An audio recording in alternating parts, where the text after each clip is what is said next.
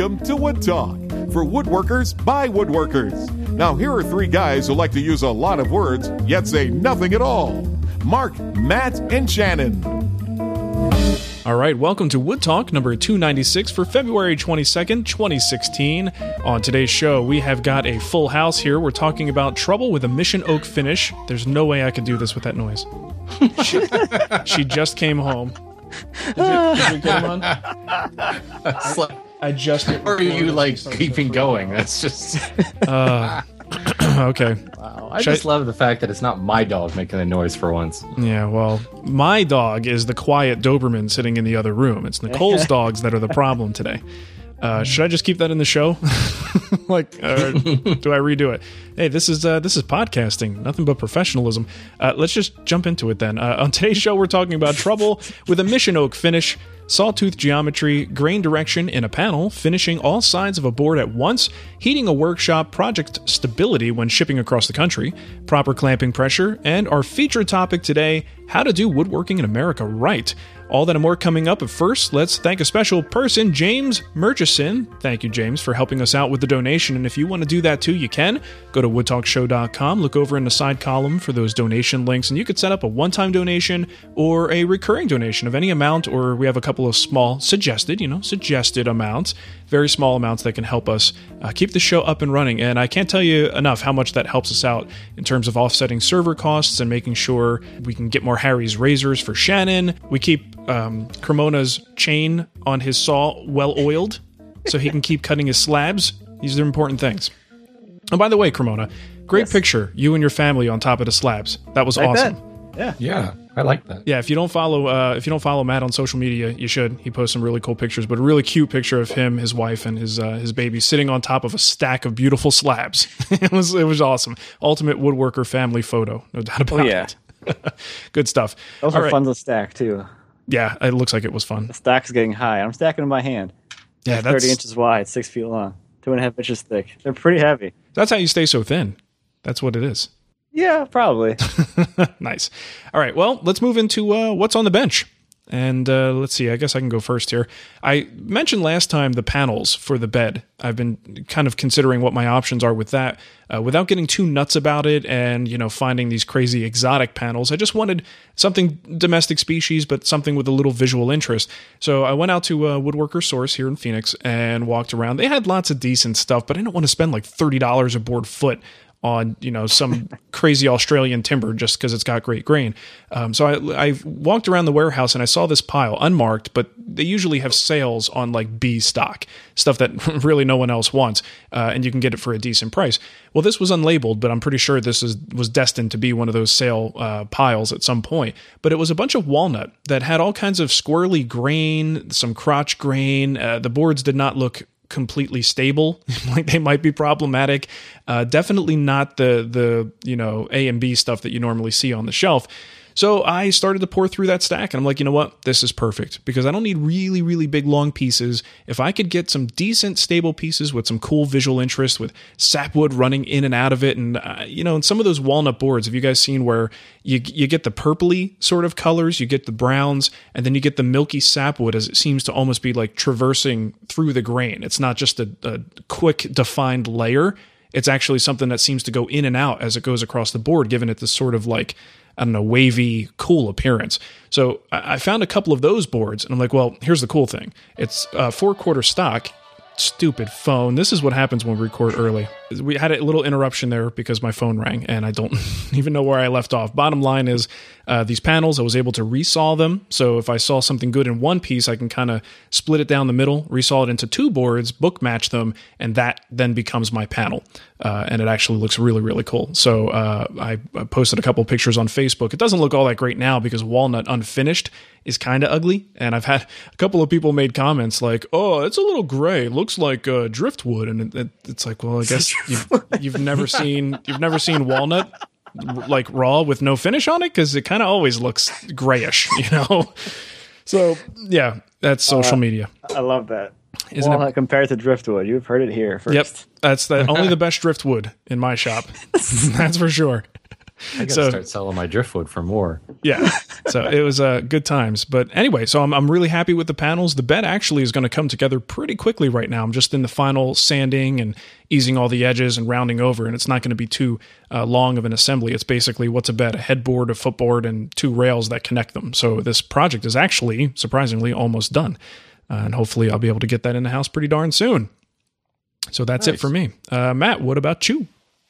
I am finishing up the sofa table. I'll be doing the last bit of work today. All the fun little minor stuff. So it'll be attaching the top and like you know screwing in the drawer bottom, and that's about it. I think Nice. that's uh, it's a wrap. Are you much. are you happy with the final result? I am. I actually am. I think it turned out uh, really, really well. Is there anything you could have done better? Um, let's see. Treat this like a job interview. what is your best asset, Matt? Probably could have done it faster. You know. That is a process, though. The guild project is a whole different level of like explaining detail, not missing any points. And these are these are woodworkers who tend to be a little bit more uh, observant of what you're doing, and you'll find out the hard way when you're like, "Oh, I didn't mention that one detail." Then people will start to ask you those questions. You start to realize, oh, "Okay, well, maybe I should actually include those details in a video." Yeah, that's the interesting thing now about editing too. Is like, where do you find that line of how much detail is too much mm-hmm. detail? Yeah, That it- kind of thing. It's interesting. It is tricky, and I think you have to, you know, uh, the people listening to this show. I mean, you watch various different uh, folks on YouTube and different types of woodworkers, and some people will go too far. Some people say, you know, too little, and then some people are just right. But then ask the, the person next to you, and they've got a different viewpoint of what just the right amount of information is. So it's it is difficult trying to please as many people as possible. Uh, but from what I've seen so far, you did a good job. So again, anyone who's interested in that, definitely check it out at the the Wood Whisperer Guild. Sign up for Matt's uh, sofa table project, and he will like it. I will like it, and you will like the video. I promise. You had a picture, Matt, of the table. I think you had finished the base first, and, and you were moving on to the the top. Yeah. And uh, it, it was interesting because the top was unfinished and the base was finished, and there, were- it looked like you put driftwood on the top. Totally. why Why would you use The driftwood whole when you thing have is made of driftwood, you know, like cost effectiveness. You know? you've got all that beautiful walnut and you use driftwood? So weird. it's more expensive. Well, you got to have a place to set the family. You can't use the wood in the stack now. That's right. That's the Cremona picnic table. What are you talking about? Fantastic. it's raised. It's a raised picnic table. Nice. And the other thing I got going on is I picked up a uh, new, bigger chainsaw for my slabbing thing. Sweet. Got that going on. Is that from Wood Talk donations? Probably not. It'd be pretty cool if it was. I haven't sent you any money from that, so it probably can't be. the check's still in the mail. Checks in the mail. Keep looking for it. Uh, very cool. So what's what's the deal with the new chainsaw? As like a more powerful unit, more capacity? What's what's the story? Yeah, it's. I think there's other saws that are like the biggest saw ever made, but this is pretty much the biggest saw that was ever made that was like people actually used to walk around with. Mm-hmm. So it, they don't make them anymore. I think this one was probably made in the 70s. I think they stopped making them in the 80s, but it's 137 cc's and it's like 30 pounds with nothing, no bar, no chain, nothing in it. So it's pretty beastly. And the only thing I've done so far is just take it out to just cut a log, cut a round off a log real quick. Yeah. And it was real quick. Nice. Very nice.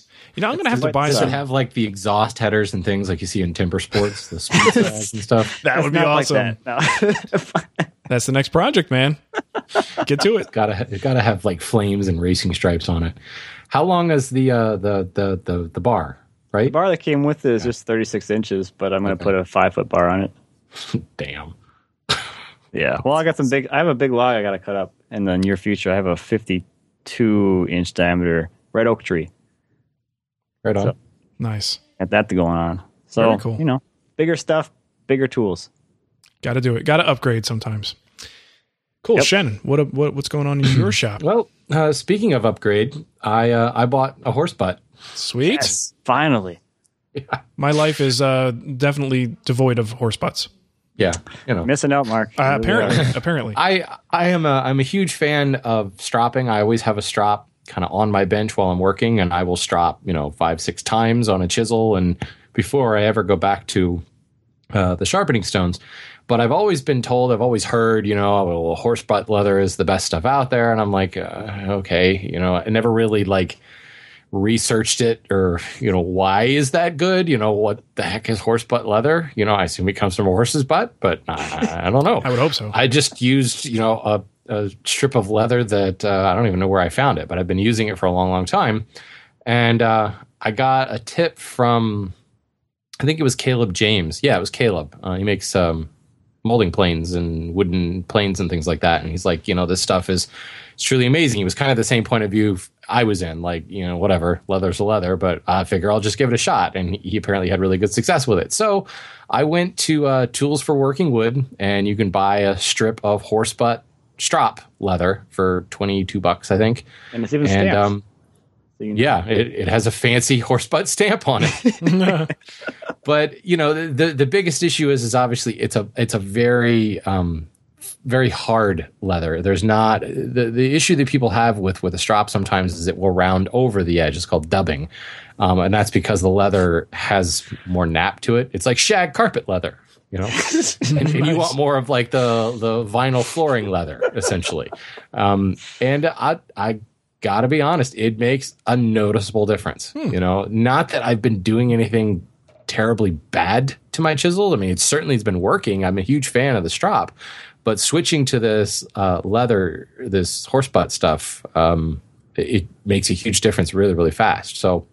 I'm a convert. I was I was impressed. It really allows you to get right down to the edge, and you can actually see the wire edge coming off um, on the leather. So yeah, it's pretty awesome stuff. So if you're ever wondering where do I get horse butt leather, um, Tools for Working Wood carries it. Cool. I've never wondered imagine- that, but now now I might wonder that. now you might, I you, might. you never know. All right. Well, let's get into what's new. Got a couple things here to announce. This is kind of all my stuff that I put in here. Uh, Guild scholarships, something that we've wanted to do for a long time. Um, we know not everyone uh, wants to afford or can afford a, a guild membership or the, the cost of the projects. So we had this idea, and a lot of people have mentioned it to us in the past that they'd love to see this, is some sort of a scholarship program where essentially people who submit an application are considered for the opportunity to get access for you know the year, which would be like three three projects in a year, and they would just get it for free as part of this program. Um, so if you are interested in something like that, there is a finite amount of time that you have to apply. Uh, I can't remember the exact dates, but you can find everything at thewoodwhisperer.com slash scholarship. And Nicole is in charge of that. So if you have questions, she'll be able to help you out with it. But it's a cool opportunity for some people to get uh, free guild membership, which is kind of nice. so awesome. Yeah, it, it's cool. There's another thing we're doing that's already closed. So I probably should have mentioned it earlier.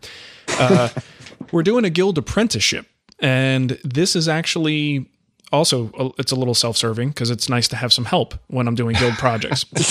The Guild Apprenticeship Cameraman. Yeah, that's it. Um, the thing is, though, you guys know it's always a crapshoot. Like everybody's different. You know, not everyone is going to be able to step into your shop and actually be an efficient worker. So it is. There's a liability aspect to it, and it is also something that will definitely slow the process down. So as much as I like to think I'm getting help, the reality is the point of it is to actually give a guild member an opportunity to learn firsthand on a guild project and participate in the building of a guild project with me directly in person. And then I'm, I'm guessing that by the end of the project, we'll be working very efficiently together. just as it comes to a close. So maybe it should be like a two project thing. But uh, ultimately, this is going to be where someone will come out for uh, a matter of weeks to possibly a a month plus to be at my shop uh, every day and help me build the next guild project. So we thought that was a, a really cool way to just kind of take it to the next level. Um, the problem is that's a little bit less of a equal opportunity kind of situation because who the hell has the time or money to be able to just like leave their life for a month and go work with me in the shop so that should be interesting to see how that pans out. But the scholarship we're excited about because that could be anyone uh, any place around the world. And we actually have two categories being um, we wanted to specifically separate uh, young folks from people who are over 18 19 years old. So we want to make sure we are getting a good mix of people who don't necessarily have the funds to be able to do this type of thing uh, and give them the opportunity to do it. So again the woodwhisperer.com slash scholarship is where you want to go for that uh, I do have a video I want to share with you. This is something I came across on Facebook, and it's um old old school video uh, about making fishing rods the old fashioned way. And you get to see how they sort of taper it down with hand tools into this very thin rod that almost looks like it wants to break. Uh, but obviously they know what they're doing and it doesn't. And it's uh, very, very cool to see the manufacturing process back then. And they've got the classic old timey narration. Yeah, Roger exactly. grabs the rod and pulls it. The, what is it? The, the power uh, tool? Gives it to the woman operator. what was that one that we had before from that old safety video or Yeah, something. it's always that same guy, you know? and to the woman operator. Um, so yeah, that's pretty cool. You want to check that out. And last thing is our friends over at Microjig are having a $15 rebate to celebrate their 15th anniversary. Uh, it looks like this runs through March 31st. You can download and mail in the rebate form, so you can pick yourself up a gripper if you've been looking at it or seeing it online. It's definitely something that's good to have in the shop for those uh, tricky cuts. Very handy. Uh, but you could save 15 bucks, which is a good opportunity. And uh, congratulations, Microjig, on your 15th anniversary good people over there by the way if you've never talked to the the family behind it i like them all That's just shocking to me that that's a that's a you know a kind of a common not commonplace like a household name type tool now. Mm-hmm. And I've been woodworking longer than they've been around. yeah That's weird. that's called You know? that's good marketing right there That's really that weird. you could thank you could thank bruce for that the guy knows what he's doing uh, cool all right let's get into our kickback and i think i've got a voicemail here uh, from jeremy Oh, hello, Mark, Matt, and Shannon. It's Jeremy Creewell from Sydney. Uh, just uh, a further thought following Shannon's uh, discussion in the last uh, Wood Talk Online about starting hand saws, uh, uh, cuts. One trick that I've found useful, which I actually learnt playing golf, was to relax all your sawing hand fingers by tightening the grip on with your uh, smallest finger at, the end. That actually lifts the toe of the saw and takes the weight off, and also uh, creates a relaxed grip for the rest of your hand, which encourages a straight um, saw uh, push and pull and a straighter cut. Anyway, hope that's of uh, some assistance.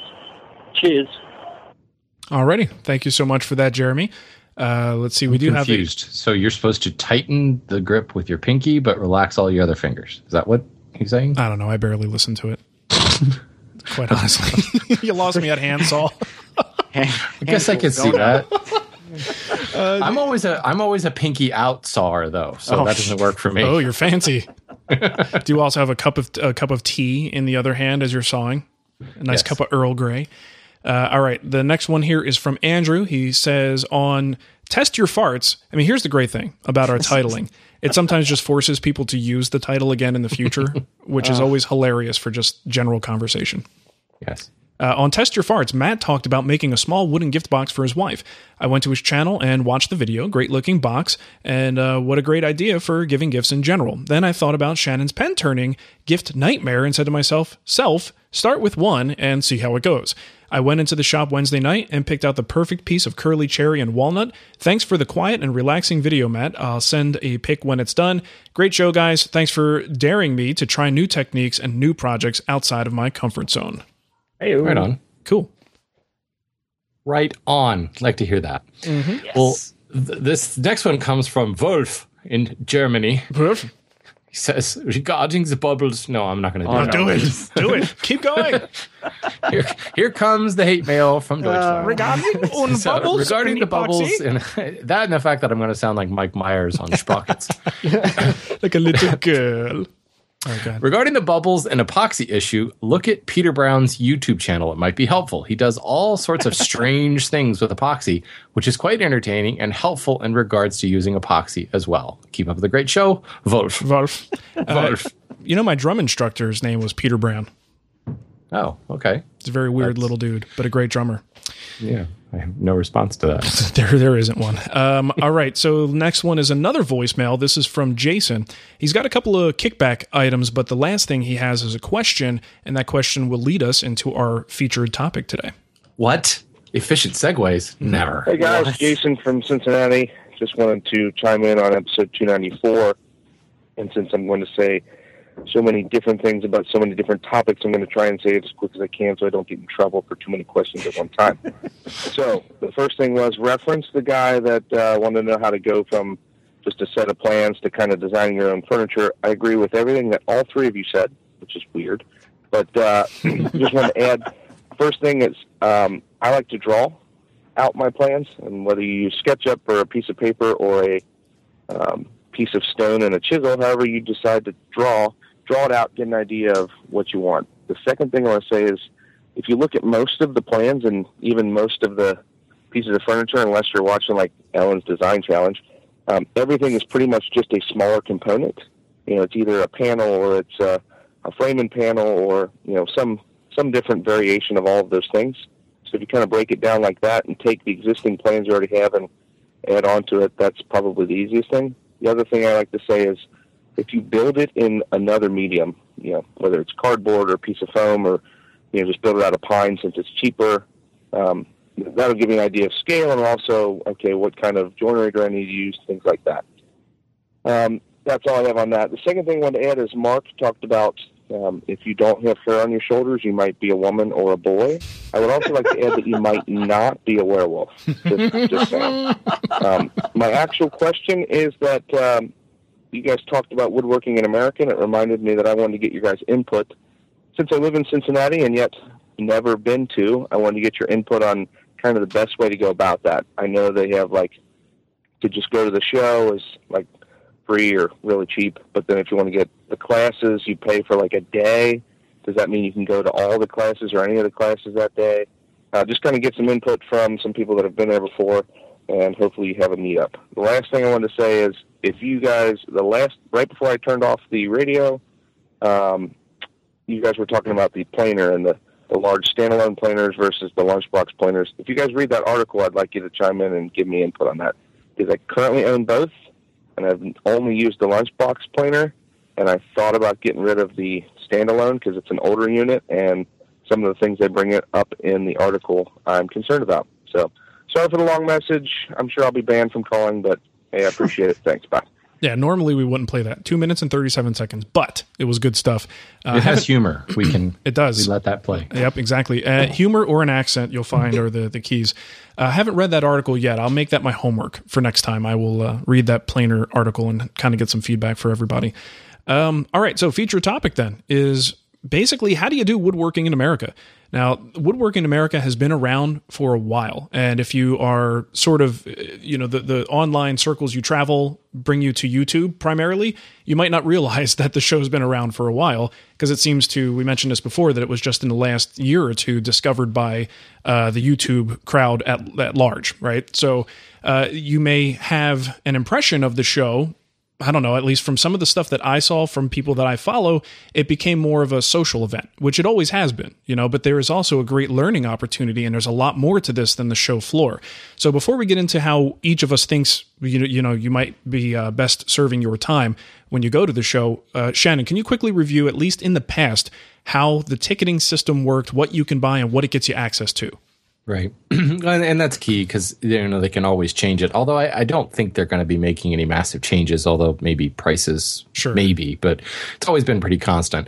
Um, first and foremost, you can buy just kind of the overall ticket and you've got access to the whole shebang, you know, marketplace floor all weekend long, uh, all the classes. And there is no, and this, this is a change from the original one. It used to be you would sign up for classes.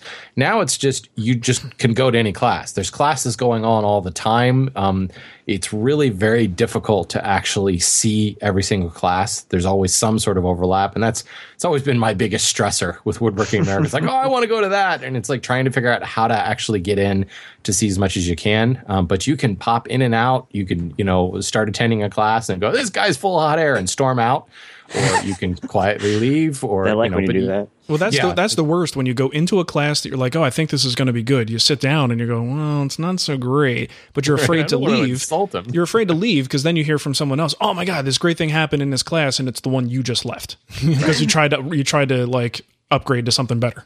right. So we'll just call that all access. You could, do everything. Pop in and out of classes, drop down to the marketplace. Invariably, you'll get stuck in the marketplace for longer than you imagine because you get talking to somebody, and that's where the social kind of thing comes into play. There's a lot of great people. Woodworkers are great people. Um, then you can buy just a ticket to the marketplace and I believe they sell those like by days now too. Yeah, you can buy a, a, a, ticket to Saturday's marketplace. The marketplace is only Friday and Saturday. There is no marketplace on Sunday, and Sunday's really a half day of classes too. That's usually I feel bad for the people who teach on Sunday. Watch, I'm gonna end up teaching on Sunday this year because everybody leaves. Like everybody gets on planes, and it's like you know it's a ghost town in the Sunday classes. so You can buy your marketplace ticket uh, for the whole weekend or just a specific day, and that gives you full access to the marketplace floor. Lots of tools that you can try out, lay hands on, play with, talk to tool makers, talk to lots of people. Lately, there's been specific interest booths, like the YouTubers had a booth last year where you could kind of meet up with people there. Hand Tool Olympics is always a blast to to compete or basically get an impromptu dovetailing lesson, which is pretty cool.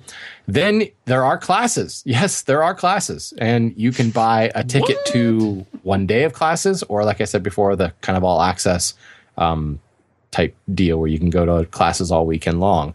Uh, classes, I think, start around 9 a.m. and they run until 5. And they're 90 minute sessions. So they're kind of going all day, uh, overlapping left and right. Uh, and the crazy thing is, is they just keep getting better.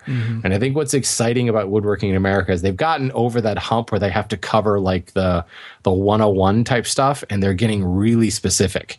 If you look at the last couple of years, it's like you know they're bringing Freddy Roman, and he's not talking about like federal uh, um, embellishment. He's specifically spending like 90 minutes talking about like uh, Baltimore and New York style paterae. it's like, holy crap, you know, that's really specific. But what it allows you to do is really tune in on, on what it is you're interested in, um, which I think is pretty cool. And they brought in some, they keep bringing in big names to teach these classes. So yeah, it's, it's exciting to see how that's developing. And, and frankly, there's always, I think, Mark, you can back me up on this. There's always like that one or two classes that's just like, holy crap, you've got to drop everything and get to that class. Yeah, there the always seems to be that standout. Yep.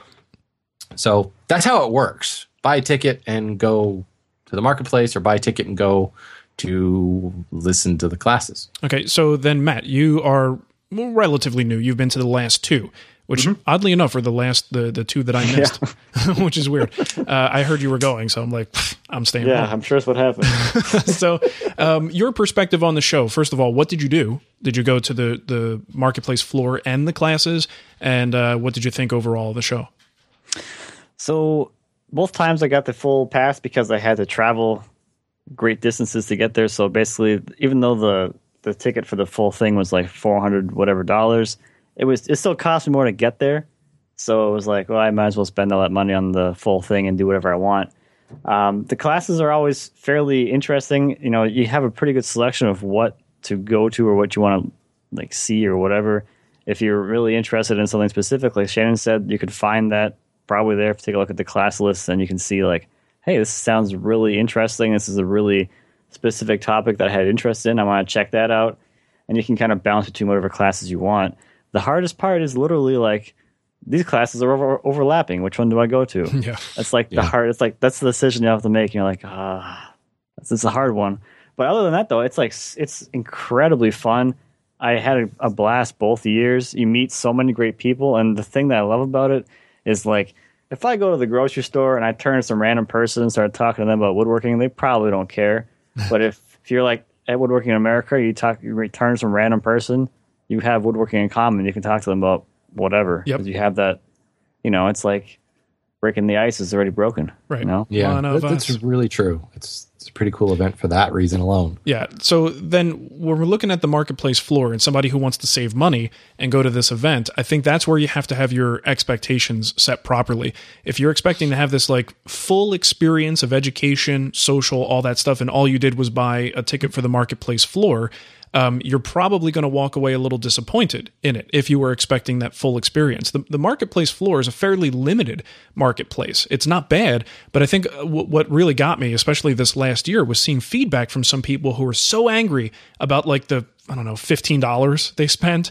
What I don't know what the exact price was to get to the show floor, and they're so disappointed in the woodworking show aspect of it, the floor. And it's like you got to understand that that the marketplace is actually the icing on the educational cake that's mm-hmm. there. So if your only thing that you've done is is going to that marketplace floor and you walk away disappointed, then you didn't do your research about what this event is and what the point of it is.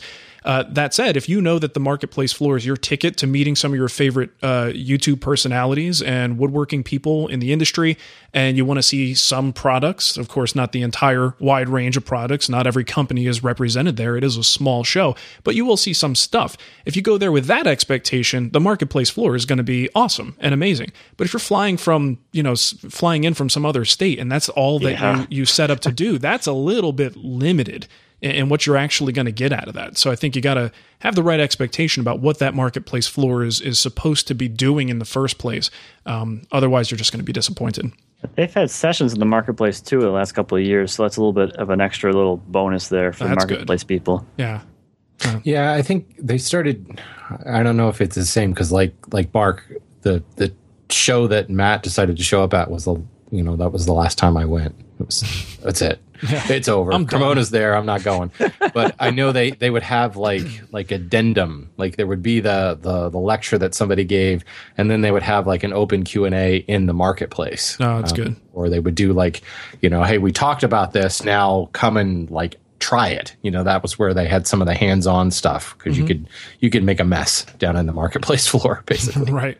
Yeah, and if and if the social thing is your thing, definitely you want to be there at night too you know because yeah. that, that's know, woodworking yeah. in america after dark is always fun yeah that that is really half of the fun and you meet the people during the day then you make your plan for what you're doing at night and then you have a good time uh, with with uh, some new friends at night and again the camaraderie is fantastic there's there's no egos, there's no chips on shoulders, or if there is, people kind of put them away for the weekend, and it's all about just hanging out, having a good time, and, and uh, putting a, to a face with a name and actually meeting some of these people in person.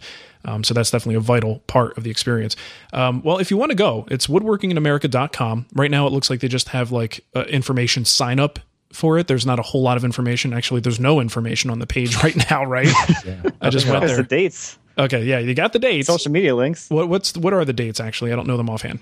September 16th to the 18th. Okay, and as it stands now, the three of us are planning on going. Of course, life happens and things may change, but all three of us are planning on being there this year. So, um, I should signed a contract, so I'm. Oh, that's right. Shannon's got to teach, so I got to go now. Shannon's not going to have any fun that weekend, but uh, the rest of us will. All right, so yeah, you should go. I definitely think it's a good thing. Uh, there are other shows these days, like um, what is it, Handworks, right? That's mm-hmm. in Iowa, is it? That's a very, very niche show, but I hear good things about that too. So the cool thing is, while you have your traveling, uh, the woodworking shows that that a lot of people have various opinions on uh, its value. Um, this these niche, super niche shows uh, and conventions like this, I find very, very cool, a lot of fun, and a good way to really dig deep into these topics, like Shannon said. So um, you're not going to find that level of quality teaching at something like the woodworking shows. That's a little bit more for a generic, uh, general audience, as opposed to people who really dig deep into these topics. Uh, so yeah, I, I, say more of this stuff, please. Uh, all right, let's move into our voicemail. Uh, I got one here from Phil. It's about clamping pressure. G'day, guys. Uh, this is Phil ringing from Sydney in Australia. Um, uh, big welcome to the new Matt. Uh, Thank you. Old Matt, we're really sorry to hear you go from down here. It's uh, it's a shame that your life had to move you on, but we're grateful for you, new Matt. Um, and I'm personally hoping that you'll be less like the Beatles and a little bit more like ACDC in losing someone so fundamentally a big part of the group.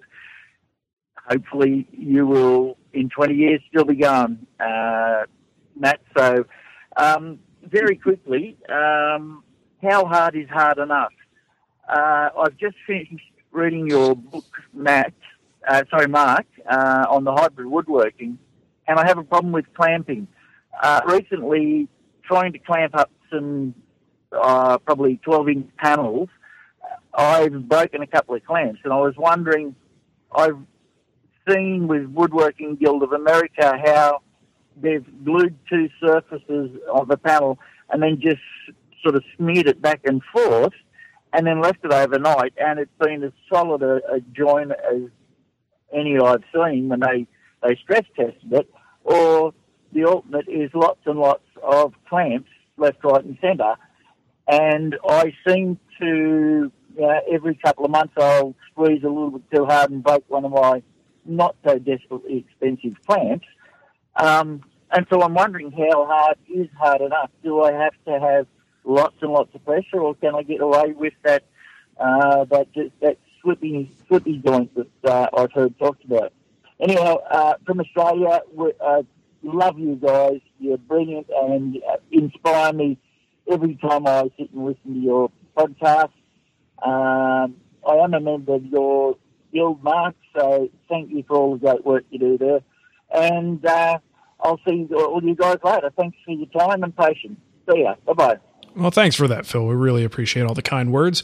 Uh, so he's talking about the sort of um, rubbed joint where you just kind of put pressure together, rub the pieces back and forth, and it kind of sucks itself together. And uh, I guess WWGOA did a test with that, and it proved to be adequate. I haven't actually seen that video. Uh, but a couple things come to mind here. He's talking about clamping pressure. Have either of you ever broken a clamp? No, with clamping pressure. So, so I mean, he could be super, like, have like a crazy, awesome Aussie strength or something. Do you have superpowers? Yeah, it could be superpowers. But it also sounds like he even admitted that they may not be the best clamps in the world. It sounds like they may be downright cheap clamps. Uh, if they're breaking on you and you're not you don't realize you're putting like extreme amounts of pressure, your clamps really shouldn't break. I, I, would think you'd be denting the wood pretty severely. Like uh, for the clamps that I have, um, Bessey parallel clamps, and I've got Bessey F style clamps. Uh, if I were to to tighten them to the point of breaking, the wood would probably split or something would be very bad would happen with the wood. It would be that much pressure. So I think first of all, he's got cheap clamps. Now that said, he still probably could still use those cheaper clamps because ultimately he's probably providing a little bit too much pressure. So how much pressure is too much? So Matt, when you're doing, let's just say a panel glue up, uh, how would you describe the amount of pressure you apply to that joint? Um, I would describe it as enough to get a little bit of squeeze out. So I, I tighten them down with my hand and then I use my two fingers to just turn it, let me like quarter turn past that. Okay. So barely any. Yeah, basically enough to close the joint for yeah, the most yeah. part, right? Anything beyond that, you're just squeezing extra glue out or denting the wood. Yeah, Shannon, do you do anything different from that? No, exactly the same. It's I'm usually looking for an even amount of squeeze out, kind of all the way around the joint, just to you know tell me that it's closed. Mm-hmm. Yeah. Um, but yeah, because I'm using a mixture of parallel clamps and F style clamps, and even some of those little squeezy, grippy type Irwin things from Home Depot, mm-hmm. and it's the same type of thing. You know, I mean, I, I suppose I could put a heck of a lot more pressure on it, but yeah, it, it, if you if you ham fist it and turn it, you can put a lot of pressure on it. But usually, it's just kind of a fingertip twist of the uh, the cl- uh, clamping mechanism. I think the bigger problem when you put a lot of clamping pressure, like especially on a panel glue up, is it tends to you'll end up like bowing the panel yeah. or doing something weird to it. Yep. So that's kind of why I I don't really do the whole lot of clamping pressure thing because it's just and I do I do the rub joint quite a bit too. So uh, you know because I yeah. I actually don't have that many clamps. So um, I'm looking always looking for ways to uh, get away with fewer clamps. Yeah, and I do that too to start it out, you know, and I will add the clamps to kind of, you know, cinch it up for the last few, you know, seconds. But as I'm getting everything together, getting it aligned, that's what helps them from slipping past one another if I don't mm-hmm. have like additional alignment aids, uh, and that works great. Um, but and that's the thing; it's just a little bit of extra clamping pressure to lock it down. Um, but yeah, and I think if um, uh, and that's the other side of the question is is there a such thing as a glue starved joint and that's something that a lot of people worry about. Am i applying too much pressure and starving it? And i think there have been tests that have been done that you, it's almost impossible to truly starve a joint via that clamping pressure. There's always enough glue to kind of do its job there. But at the same time just don't clamp that much. You shouldn't you know what i mean? Like you shouldn't have to clamp it so much to even be concerned about a, a glue starved joint. Yeah i think anytime you you're thinking i've got to apply that much clamp you might want to revisit the joint like, yeah, go back to the board may not it. be flat enough, or something is not quite right with yeah. the joinery itself. Um, you know, because anytime you're using clamping pressure to close a gap, uh, you're introducing a lot of tension and compression into the board, which may just end up failing later on. Yeah, exactly. Good deal. All right, uh, let's see. Next question here. Another voicemail from Joel. Hey guys, uh, this is Joel LaViolette in Austin, and I have a question for you. I build marimbas, which is a type of musical instrument. And you guys have touched on this subject in the past um, about building wooden wooden things for people around the country. And um, the answer I remember before that you guys said was it's just really hard to do, and you tend to try and build only in your area. Uh, but for those of us that do ship our products around the country. I'm wondering if you have any other advice, like what can I do to make the wood uh, more stable as it's going all around the country? That was a long way of asking that question, but love your show. All right, thank you guys. Bye. All right. So, stability, we've talked about this, and he even mentioned it that we generally advise to try to keep your stuff local if you can. It just makes your life a whole lot easier. Uh, but if you did have to send something out, and I, I'm going to, like he says, all around the country, I'm going to say, like, if you're making a musical instrument, let's assume it's going to travel. So even if you wanted to say, all right, I'm sending something from me to Shannon, I should probably look at the, you know, humidity profile of the year, where they're at, and maybe even try to maybe I don't know use a humidifier in my shop to get the humidity up a little bit so I can sort of have some movement happen here so that once it ships to his place it's not that much of a drastic change. You know, that might be one way to to do it. But if it's going to travel from there and it's going all over the place and now you really it's it's just a crapshoot. You have no idea where this thing is going to end up. What can you do? And I'm going to the obvious thing is build it well right? Build build it well, allow for Right. wood movement, but in some cases maybe there's only so much you can do. He's talking about musical instruments. Is there anything else that you can do other than build it well with good joinery and good, you know, following the wood movement rules? What can you do to stack the cards in your favor that this thing isn't going to explode at some point? Is there anything? You know, I mean, that's what it comes down to is making sure you've accounted for that wood movement. Because the, the fact of the matter is, using your your uh, example, Mark, where you know injecting humidity into your shop, it's got to be you've got to do that for a long time. the entire um, project and probably a couple weeks before. wood doesn't like change moisture content like overnight. I I mean, it, it may move a little bit, but especially if you're talking about kiln dried wood where the cell walls are hardened because it's been baked, it, it you know, water sluices off it like a dry creek bed. You know, it, it takes some time to kind of raise that uh, to a consistent moisture content. So if the equilibrium moisture content in my shop is around 11 to 12 percent, and it's probably what you know four in your shop, Mark, or six percent, Something like something like that. You know, it's got to double. So yeah, there's there could be some movement there, but it's going to happen slowly. And you're going to put it on a truck, and UPS or FedEx or you know Conway Freight or whatever is going to, you know, drive down the Panhandle, of Florida, and up over to Minnesota, and then back down into Pittsburgh and slide into Baltimore. You know, so I mean, it, it it's going to go through a lot of changes on the way here, and it's not like it's cracking apart because it's not changing instantly as, as the temperatures change around you. I think your best bet is to tell whomever, the customer, the the gift recipient, whatever, hey, you know, it might take a little bit of time to acclimate. Um, so just kind of sit it in the corner and smile at it and don't do anything to it for a while. But if you built it well, it should make a difference, right? If it's a chair, you should still be able to sit on it. I think in um, Joel's case, he's talking about a musical instrument. Now, a marimba, you know, I don't know. Is your tone going to change that much if the wood? Because I mean, the, the blocks on the marimba are not quite that huge, um, and I don't think they're going to move so dramatically. Plus, oftentimes they're relieved on the underside. But like if you're a luthier, you know, then you've got tuning issues that happen. Yeah. Um, I used to run into this when I was still a musician, especially in Colorado, because we'd be performing at high altitudes, and like the strings and things would go out of tune because the wood moved. Because there's less tension on those strings, we'd go up to a higher altitude to perform, you know, in Estes Park, and the s- string musicians would have to spend an extra half hour tuning, um, or the storm would roll through, and they'd have to retune in the middle of the concert because that doesn't take much. You know, tiny little wood movement will uh, affect the tension on the strings, and now your you know cello is flat. Sure. So that's a little bit more extreme example. would you would you go out of your way to? I mean, at least I, this is where my brain would go. I would number one seek out species if possible if it works for the the confines of the project species that are a little bit less prone to moving and i would also seek out cuts like all quarter sawn material if i could to help promote stable you know uh, as it gains and uh, loses moisture hopefully a little bit more stability and less movement i mean if then sometimes that's not possible because you just can't you know we don't all have our own sawmills matt I don't either. you know but the, it would be a little bit Wouldn't you do that if the piece was staying in your home too, though? No.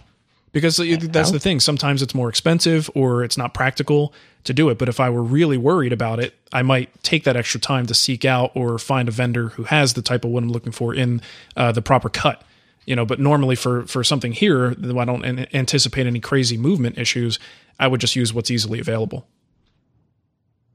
Fair enough. I guess that's what makes the difference between a good worker, good worker, and a great woodworker. You son of a gun! you, you sound like the what was the the thing I talked about with Brock uh, that was oh it was in a guild uh, a guild live session I mentioned about how we yeah. I asked him about using using standard eight quarter to build the rocking chair and he's basically like look you know they're woodworkers they should be able to get slaps that sounds like a Shannon answer which by the way I, and I was just I was trying to picture the marimba in my head and I just googled it real quick and the first thing comes up is a guy playing the Legend of Zelda theme on a marimba ooh I'll have to check that out Mark would be into that that's very cool uh, all right, so there you go. Um, if anyone has suggestions for how you handle this, I'm sure plenty of people who listen ship their stuff across the country and then get to hear how it holds up over time. Let us know if you have any tricks, uh, tricks of the trade that help you with that. All right, let's get into our email. Got quite a few, so let's try to get through these quickly. Uh, hey guys, love the show. Oh, this is by Chris, by the way. Uh, love the show. Hope you can help me here. I really like the results of Jeff Jewitt's system for finishing quarter sawn white oak and uh, for arts and crafts style furniture. The problem that I have is sealing in the dye coat. After applying the dye, I use TransTint in distilled water. I use Zinsser's D-Wax shellac to seal it before applying the glaze. Every time I do this, the shellac redissolves the dye and smears it around. I then have to rework the shellac in a way that evens out the tone again. What am I doing wrong? Thanks in advance. So, very quickly, the method for finishing here that gives you sort of that dark brown arts and crafts finish. Uh, in the past, it's sort of been compared to the fuming look that you get with like classic Stickley furniture. Uh, it basically consists of a stain, then you seal in that stain, then you hit it with a glaze, and that fills all the pores and everything, gives it that old rustic sort of look, and then you hit it with a top coat. So what he's doing is the sealing coat he's using uh, shellac, and the problem is that dye layer is getting redissolved and it's moving around. So I did a little digging, and it seems like the most recent version of Jewitt's recommendation here, maybe he changed things over the course of the years, but he uses an oil-based varnish. He uses General Finishes Seal-A-Cell for his sealer step now. So if you've got that layer of dye down there and you hit it lightly with a very you know thin coat of varnish, you're less likely to move that dye around. So maybe that's the reason he switched to something oil-based because the shellac in alcohol was causing problems. Now the way to get around that is to probably spray if you could spray that shellac coat, you're going to be able to, you know, put a nice even layer down on the surface and not really interfere or rub. There's no rubbing going on. You're just spraying a layer on there. And then once it's sealed in, it's a little bit more robust at that point. Um, but there's one workaround uh, for you is to just use an oil-based varnish, thin it out, or use Seal-A-Cell, which is already thin. Use that on the surface, and that should help lock that stain in. Now, here's another alternative for you if you really want to go with that shellac route, think about using a different dye. Okay, TransTint is just dye, and then you put it in water. That's just water. So now, once the water sort of absorbs and then um, you know dissipates, and you're just left with dye on the surface, it's very easy for things to reactivate that dye use a different dye, like General Finishes water based dye. Once that's on the surface, it, uh, it's actually got a binder in it, which means there's a little bit of finish in there. That helps to lock that color down on the surface. So if you do hit it with the shellac, you're a lot less likely to move that color around. Um, so if you definitely want to continue with the shellac, try a different dye that has some binder in it. Uh, again, I mentioned spraying the shellac if you can instead of uh, wiping it on or brushing it on. Um, there's a video for reference that I found on YouTube by Jeff uh, that shows this process, and it's all oil based materials at this point. So definitely take a look at that. I honestly think changing the material is probably your easiest path to fixing this problem. Um, but of course, playing with the different dyes is also a good option. And that's all cool. I have to say. Right on. Okay, this question comes from Gray. He says, I figured my best chance to make it on the show was a riveting sawtooth geometry question. Oh boy. I like the way you think, Gray. Here goes. I've recently gotten set up to do my own saw sharpening, and yet I noticed something strange about two of the saws I intended to resurrect. It would seem all the minutiae I've read about concerning fleam rake, etc., revolve around what angle the triangular file is held between the teeth and the saw. The assumption being that regardless what the various angles of the saw's teeth may be, the right size file will always fit neatly in between them. In other words, the front of one tooth will always be at a 60 degree angle to the back of the next next tooth, which matches the 60 degrees of a triangular file. And yet, two of my saws are not this way. The tooth angle is too narrow to fit the file's shape. Am I missing something? Is this a poorly designed saw? Uh, well, my first res- uh, response was somebody like maybe didn't use a saw file, didn't use a triangular file to get in there, and they changed the the tooth uh, the, the the angle between the back of the tooth and the front of the next tooth. I wasn't quite sure if there was some sort of weird, you know, run of saws back in in ancient history where they did this.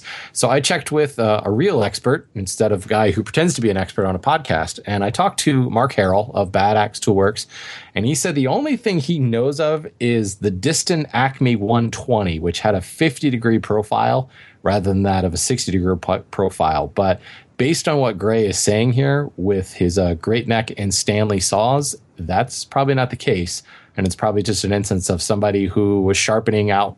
You know, I picture some old guy with, uh, you know, maybe not, maybe, maybe not all 10 fingers and uh, just like a, a bastard file or something like that out there touching up the teeth and possibly changed it over time. So, what you're going to need to do to resurrect these saws is to reshape the teeth and then go back and, and sharpen them up after that. So just rely on the 60 degrees of your triangular file to reshape all those teeth and start over. Have fun with that too.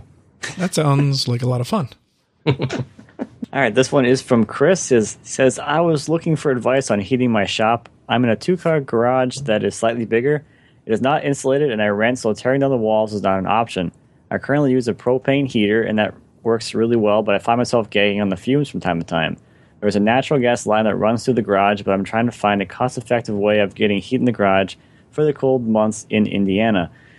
So I used to use a uh, kerosene torpedo heater back in my day in uninsulated two car garage, similar to this. And yeah, that was probably the, the fumes were probably the worst part about that because you were literally standing in a room breathing exhaust. It's just like, nice. just that's what you're doing. So I, I can't be healthy. And I think with, with those things, with with the um the ex- with, with things that aren't vented, they're really made for like not sealed spaces. So you really you have to have makeup airflow into the space in order to counteract all those ridiculous fumes that are in the building with you to keep it safe. Um, so I I certainly would suggest anything that's vented because it's probably going to be a lot more healthy for you regardless. Um, if you if you can get access to the natural gas line and get some kind of natural gas heater, the one I have is a forced air natural gas heater for in garages. It works fantastically. Uh, I think in the long run, natural gas is probably going to be a cheaper option for you. At least here where I live, natural gas is like dirt cheap, so it's like pretty cheap to heat my garage. Um, and the other thing too is it's probably it's going to be a lot more convenient for you because you don't have to go fill up a tank all the time. You have an endless supply of gas right there. So my suggestion for sure would be to find yourself some option that's vented and if you can get access to a nat to the natural gas line, I would go for that. And if you really can't do either of those, I would look at an electric heater because then you don't have to worry about you know exhaust from that. So that's what I've done for years. Now I have a one car, so it's obviously much smaller column of air that needs to be heated. But the biggest thing I found is that even with a small like Home Depot special, I can I end up having to turn the little thermostat on it way back because it really starts to build up. um, and, and my garage is not super well insulated. It's much better since I since I replaced the door. But um, so what usually happens is I've got to turn on the electric heater, like go down to the shop like 20 minutes before I I can actually get in there. You know, turn on the heater and then go, you know, have a sandwich or something and come back and it, it just takes longer to warm the room up. Mm. Um, but I've never had a problem with like a $25 space heater. Me neither. Yeah. See, it works fine for me. All right, cool. Uh, next one here is from Nick. He says, when applying poly, what do you use to support your pieces? If all four sides are being done, do you do it in one shot or two? This is definitely one of those it depends situations. Uh, some panels or some project parts, the B side, like the back side, is just not that critical, right? So if I want to finish all four sides, I'll start by applying finish to the backside. I will flip it over, put it on some simple painter's pyramids, the commercially available plastic little pyramid shaped things, and uh, then I'll finish the show side and the the edges. And that works out really well. But if that second side is something that's visible, you have to understand that those painter's pyramids will always leave a dimple They'll leave a dimple on the side wherever they touch, and it's not even that noticeable until maybe the after you do the installation and everything is set and done, and the light hits it just the right way, and you go, "What is that little divot there?" Oh, that's where the painters' pyramids were. Every time I flip that thing over, right? Uh, the other thing you got to watch out for with those painters' pyramids is if the wood species is particularly soft, the weight of the workpiece alone can actually create a divot in the wood, not just a Yeah. divot in the finish. Uh, and a lot of times, just your hand pressure as you're applying the finish to the project could be enough to create those dents. So you do have to be careful with that as well. So it comes down to how important is that the the show face versus the B side. And f- if it is a uh, thing where they're both very important, then you have no choice. Um, there might be other tricks that you can do and employ, but I've never done anything other than simply finish the backside first. Wait for that to dry enough so that it's not going to be a problem when I flip it over, put it on painter's pyramids, and then finish the show side second. And that allows you to, like, if there's any drips or anything that accumulates when you do the backside, um, you have an opportunity to fix that, clean that up, and then make sure that the show side is absolutely perfect. And if there are any drips that result from that, those drips are on the B side or they expose themselves on the B side, so it's not as big of a deal. Um, so it really definitely depends, but use caution when you use those painter pyramids, painters pyramids, because they are not like a miracle thing. They're not perfect. uh, they can get the job done, but you got to know what the ultimate visibility of that B side is in the project. Yeah, my favorite is when you flip it over and you go to finish the other side with the bottom side wet touching the, the pyramids and it starts sliding around. And then you Slips got, all like- over the place. Yeah. And then you, got, then you got lines on the B side from the tops of the pyramid. You're like, oh, Yeah, that's that's a very good point. When you do flip it over, uh, even if it is not a highly visible thing, and you can, let's say you're okay with the dimples, you definitely don't want those like streaks that run across, and it, it does. It gets super slippery when you flip it over. So make sure, however you're applying the finish on the good side, um, make sure you're doing it in a way that doesn't cause a lot of lateral motion because they will just slide right off. low, low, low pressure application methods. yeah, no doubt about it. And actually, at the same time, if you're using a finish that tacks up really quickly, like uh, a really thinned out shellac or something like that, like do that piece and flip it immediately. Don't like do all your pieces, then come back and flip them because that that shellac will start to tack up. Then you flip it over and it actually sticks to those pyramids. Right. and then instead of getting a dimple, you get like this like nasty, like wrinkled, torn section where it actually sticks and tears away some of the already tacked shellac. It's kind of like when you go, "Ooh, is that dry?" and you touch it with your finger and you leave a fingerprint in it. Like, "Oh."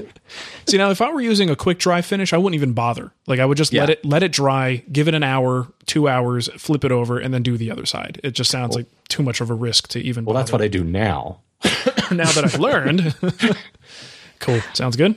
Where are we here? Uh, well, if there's silence, it's probably you. Okay, yeah, that's me. This is from John. He says, "Is it standard practice when gluing up a panel to have all your grain running in the same direction?" I haven't been doing this lately, and I've been running into issues like tear out when I go over it with a plane. Um, I don't think there is such a thing as standard practice in woodworking, John, um, because what you're talking about, if if like probably one of the most popular ways to, if you've got like a resawed something and you make a panel, is to book match it, right? You know, flip that apart and get that cool kind of mirror effect. Well, guess what? Those boards are now going in opposite directions. So you know, and one might say that book matching is a standard practice when it comes to making a panel.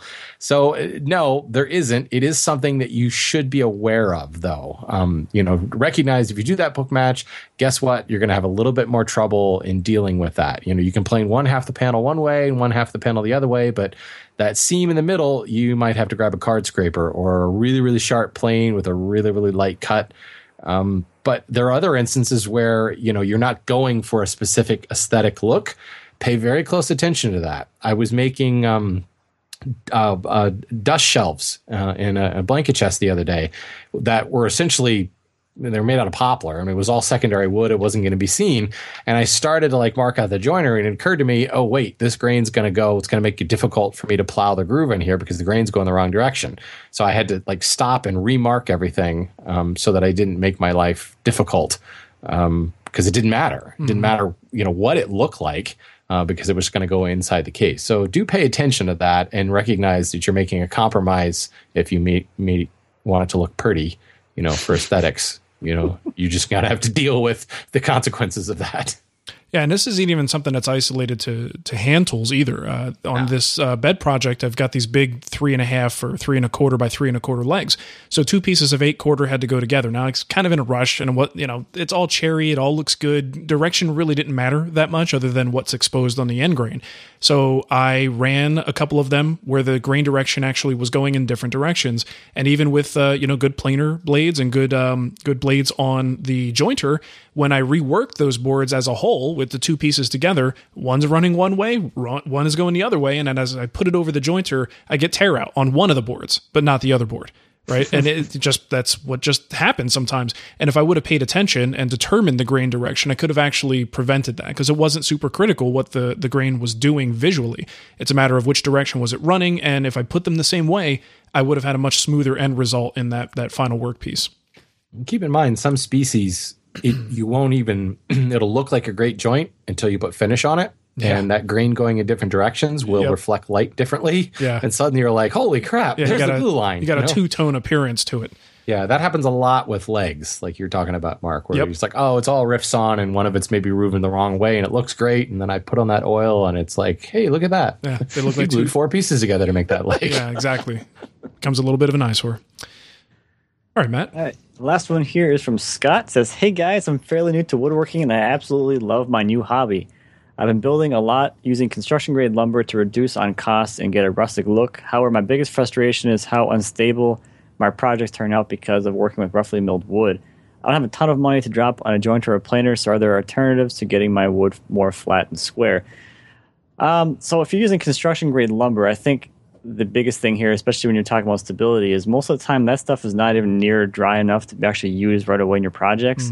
And one of the things you can do with with that your in your favor is you can actually dry them a little more and have them dry flat in a sense. So you could actually you know stack them and sticker them somewhere that has a nice flat stable base, put a lot of weight on top of them, and let them dry for a few weeks or um, even a month, maybe not that long, but at least a few weeks to get them down a little bit in the moisture content. And because you have the, the weight on them, you're forcing them into a flat uh, position essentially, they should stay a lot more flat, and you'll probably end up with more stable projects in the long run.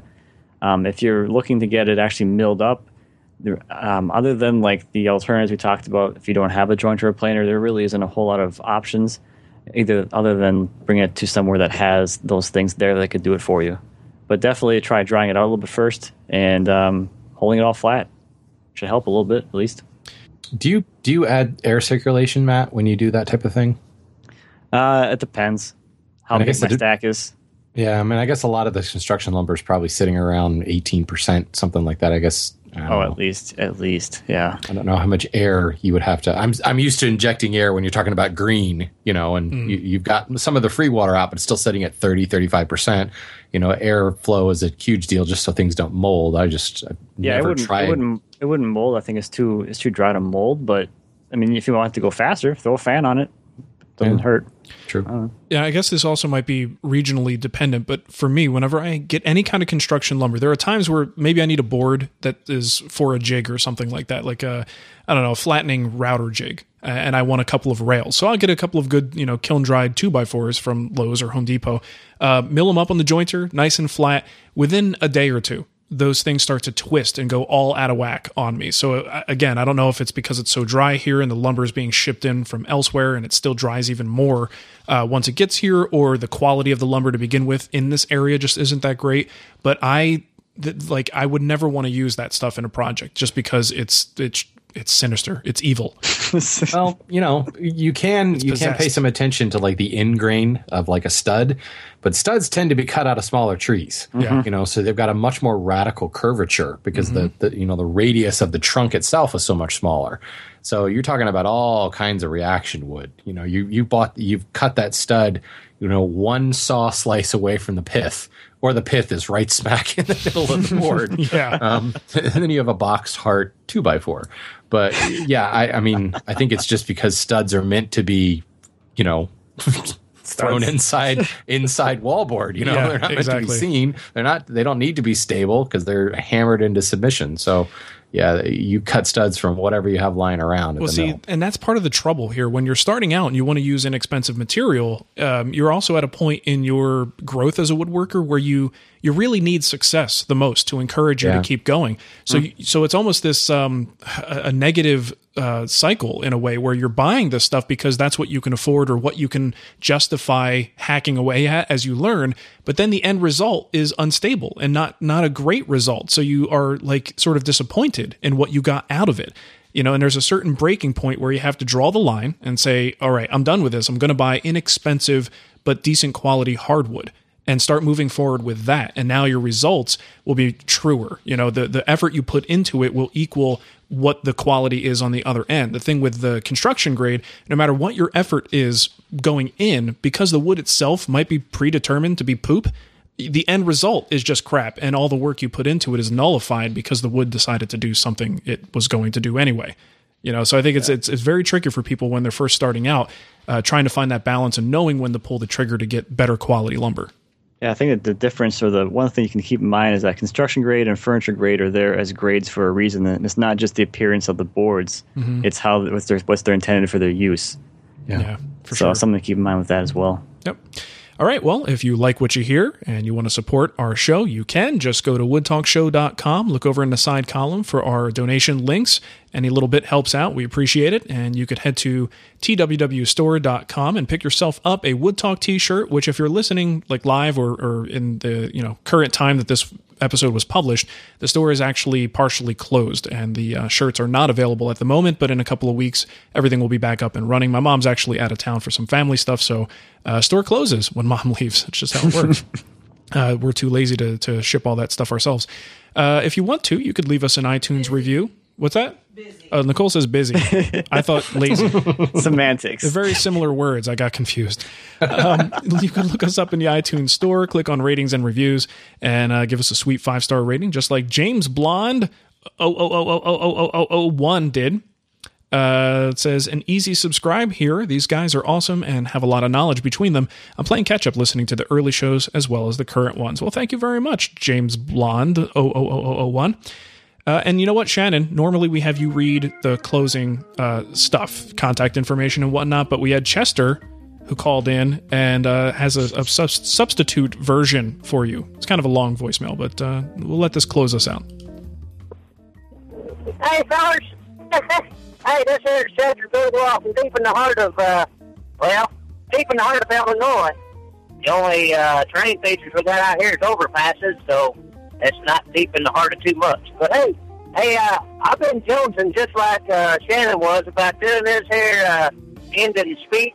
You know that little speech he gives at the end for contact information? It's kind of funny. I've been jonesing about too, my next door neighbors are Joneses too.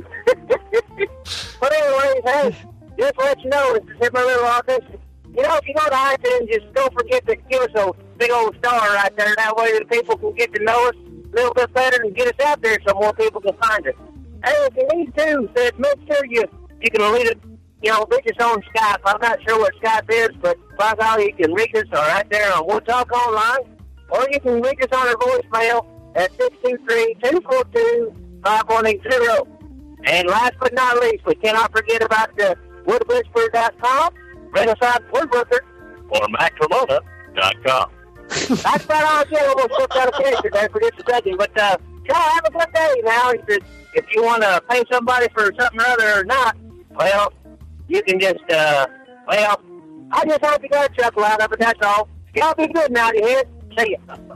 I, I honestly have no idea what just happened. that was pretty awesome and pretty terrible at the same time. Oh, Good Give that man a contract. Sign him up. Yeah, I think so. Uh, I think we've invited this uh, sort of voicemail with our uh, some of the ones we played in the past. But hey, you know what? We'll, we'll, we we are not too proud. We'll take every voicemail that is sent to us. Uh, all right. Well, thanks for listening, everybody, and we'll catch you next time. See ya. Goodbye.